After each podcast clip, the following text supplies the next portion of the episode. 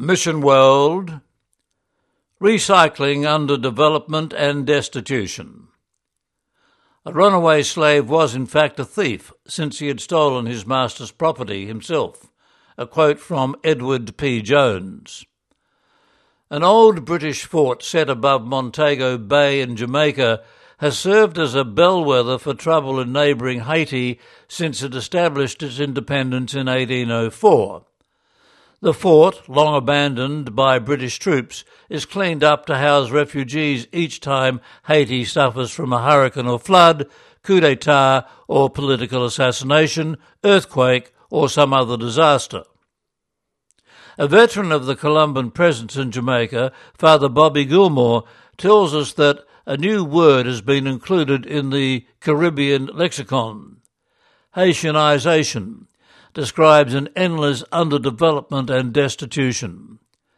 Father Gilmore notes that although all countries in the area experience similar disasters, they don't suffer the total devastation witnessed in Haiti nor the sustained hand to mouth subsistence existence. Haiti has always been vulnerable to its geography, but even more so to its history, which has remained dogged by the politics of slavery as articulated by Edward P. Jones in his book, The Known World. Jones points out that the fugitive slave has always been guilty of larceny because the owner is deprived of property, namely the person of the slave, the fugitive is a thief. The only successful slave revolt in history established Haiti as a state independent from its colonial lords in Paris but the French extended the legal paradigm of theft of property to the loss of its slaves and demanded compensation to the tune of 90 million gold francs. Clearing the debt imposed by this levy absorbed around 80% of Haiti's national budget up until 1947.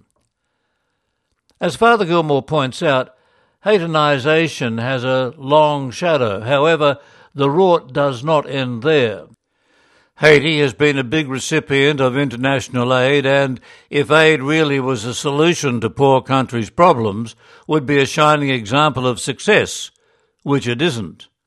Father Gilmore also points out too frequently aid has maintained corrupt cartels in power that are in connivance with subsidized lobbies in developed nations. This serves to keep people poor and the corrupt ruling elite in power. He argues in modern times aid is used by some offshore elite groups as a haven of respectability. They seek recognition for themselves, making the poor objects of their need rather than subjects of their own liberation. He further argues that reparation for theft has gone the wrong way as colonizers built fortunes on the back of slave labor, and countries that boast abolition laws should be paying reparation to those whose labor, freedom, and human dignity they plundered. A root cause of Haitianization is justice withheld. Father Gilmore sums it up this way. It turns out you can provide all manner of goods and services to the poor as good people have been doing for decades. But if you are not restraining bullying, violence, and theft, then the outcome will be disappointing. Generosity can never trump justice.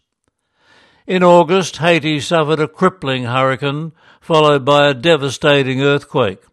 Thousands died and millions sank into deeper poverty. The United States was also a victim of horrific weather, Comparatively few died, and although hardships will follow, a well developed infrastructure will ensure a better recovery. Haitianization recycles the underdevelopment and destitution. Mission World, that article was written on behalf of St. Columban's Mission Society.